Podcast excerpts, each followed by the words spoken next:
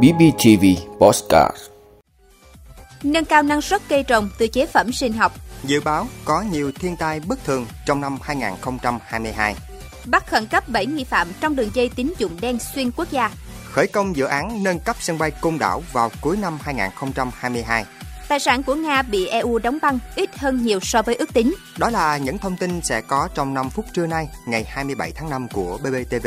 Mời quý vị cùng theo dõi. Thưa quý vị, hiện nay việc sử dụng các chế phẩm sinh học trong trồng trọt chăn nuôi đang là hướng đi tất yếu Sử dụng chế phẩm sinh học không chỉ đảm bảo an toàn sinh học, an toàn thực phẩm, bảo vệ môi trường, mà còn góp phần đảm bảo năng suất chất lượng sản phẩm, hướng đến một nền nông nghiệp sạch, phát triển bền vững. Trong đó, việc tự làm chế phẩm sinh học IMO chăm sóc cây trồng đang được rất nhiều nhà nông trong tỉnh ứng dụng, mang lại hiệu quả kinh tế cao. Gia đình chị Chu Thị Mai là, ngụ xã Quang Minh, hiện đang trồng 4 hecta ổi chân trâu Đài Loan. Chị La cho biết ngay từ đầu xác định làm nông nghiệp sạch theo hướng hữu cơ, nên toàn bộ diện tích vườn ổi của gia đình đều sử dụng phân bón này. Do đó, cuối năm 2021, chị La thực hiện ủ chế phẩm sinh học IMO từ các sản phẩm có trong nhà bếp, vườn nhà như chuối, gà, bã đậu nành, cá để tưới cho cây trồng. Nhờ chăm sóc đúng kỹ thuật, vườn ổi của chị La cho sản lượng cao và chất lượng trái ngọt, cung cấp ra thị trường. Hiện trung bình 3 hecta ổi đang cho thu hoạch của gia đình, đạt khoảng 7 tấn trái một tháng. Đặc biệt vào vụ thu hoạch chính có thể đạt 15 tấn một tháng, mang lại nguồn thu nhập ổn định cho gia đình và tạo công ăn việc làm thường xuyên cho 6 lao động tại địa phương. Bảo vệ môi trường đang là vấn đề nhận được nhiều sự quan tâm của toàn xã hội. Do đó, việc biến rác thải hữu cơ thành chế phẩm sinh học IMO, chăm sóc cây trồng không chỉ là hướng đi tất yếu hướng đến các sản phẩm nông nghiệp hữu cơ tốt cho sức khỏe người tiêu dùng, mà còn có phần giảm thiểu rác thải, hạn chế tối đa tình trạng ô nhiễm môi trường. Thưa quý vị, đợt mưa lớn vừa qua là một đợt mưa lớn ít gặp. Tổng lượng mưa hai ngày một số nơi đã vượt so với lượng mưa trong tháng 5 trung bình nhiều năm từ 30 đến 50%. Điều này là một dấu hiệu cho thấy năm nay dự báo sẽ là một năm có thể nhiều thiên tai bất thường ở nước ta. Trung tâm Dự báo Khí tượng Thủy văn Quốc gia cho biết từ nay đến cuối năm 2022, lượng mưa tại Bắc Bộ có xu hướng cao hơn trung bình nhiều năm từ tháng 7 đến tháng 9 năm 2022. Trái lại, tại khu vực Tây Nguyên và Nam Bộ, lượng mưa có xu hướng thiếu hụt từ khoảng tháng 10 đến tháng 11. Khu vực ven biển Trung Bộ, Tây Nguyên và Nam Bộ, lượng mưa có xu hướng gia tăng. Cảnh báo nguy cơ xảy ra mưa, lũ dồn dập tại các tỉnh miền Trung trong tháng 10, tháng 11 năm 2022. Thưa quý vị, Phòng Cảnh sát Hình sự Công an thành phố Hà Nội đã bắt khẩn cấp 7 nghi phạm trong đường dây tín dụng đen vừa bị triệt phá để làm rõ hành vi cho vay lãi nặng trong giao dịch dân sự. Theo Công an thành phố Hà Nội, đường dây này do một người Trung Quốc cầm đầu.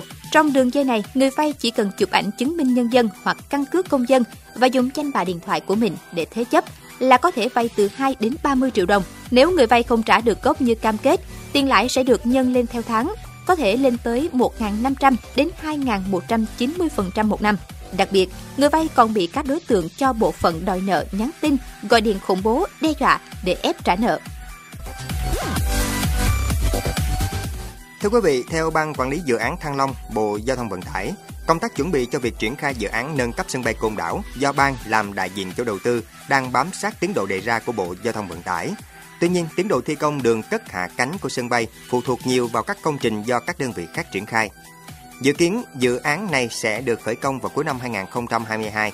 Cụ thể, công trình đường cất hạ cánh, đường lăn do Cục Hàng không Việt Nam được giao làm chủ đầu tư, Ban quản lý dự án Thăng Long làm đại diện chủ đầu tư. Trong khi đó, công trình đài kiểm soát không lưu, hệ thống trạm khí tượng hàng không do Tổng công ty Quản lý bay Việt Nam có trách nhiệm đầu tư. Đặc biệt, công trình xây dựng sân đổ nhà ga hành khách và hạ tầng dùng chung như đường giao thông, cấp điện, cấp thoát nước do Tổng công ty Cảng hàng không Việt Nam chịu trách nhiệm đầu tư. Công trình kho xăng dầu hàng không triển khai thực hiện theo hình thức lựa chọn nhà đầu tư theo quy định của pháp luật. Cục Hàng không Việt Nam cho biết, việc tổ chức lựa chọn nhà thầu gói thầu khảo sát, lập báo cáo nghiên cứu khả thi dự án sẽ được ký kết hợp đồng trong tháng 5 để trình thẩm định và phê duyệt báo cáo trong tháng 7 năm 2022. Sân bay này cũng được quy hoạch công suất 2 triệu hành khách một năm và 4.400 tấn hàng hóa một năm, có thể khai thác máy bay cốt C hoặc tương đương với 8 vị trí đổ tàu bay. Thưa quý vị, số tài sản đã bị phong tỏa khoảng 24,5 tỷ đô la Mỹ ít hơn nhiều so với ước tính trước đó, cho rằng một nửa dự trữ ngoại hối của Nga trị giá khoảng 300 tỷ đô la Mỹ đã bị đóng băng theo một phần của lệnh trừng phạt do Mỹ, EU và các đồng minh áp đặt. EU hiện đang đóng băng khối tài sản vật chất trị giá 10,68 tỷ đô la Mỹ liên quan đến các doanh nhân và quan chức Nga bao gồm nhiều du thuyền và biệt thự của các cá nhân này.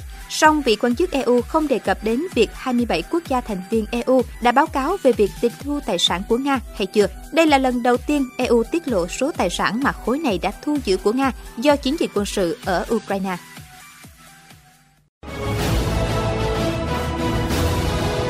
Vị đã luôn ủng hộ các chương trình của Đài Phát thanh truyền hình và báo Bình Phước. Nếu có nhu cầu đăng thông tin quảng cáo ra vặt, quý khách hàng vui lòng liên hệ phòng dịch vụ quảng cáo phát hành số điện thoại 02713 887065. BBTV, vì bạn, mỗi ngày.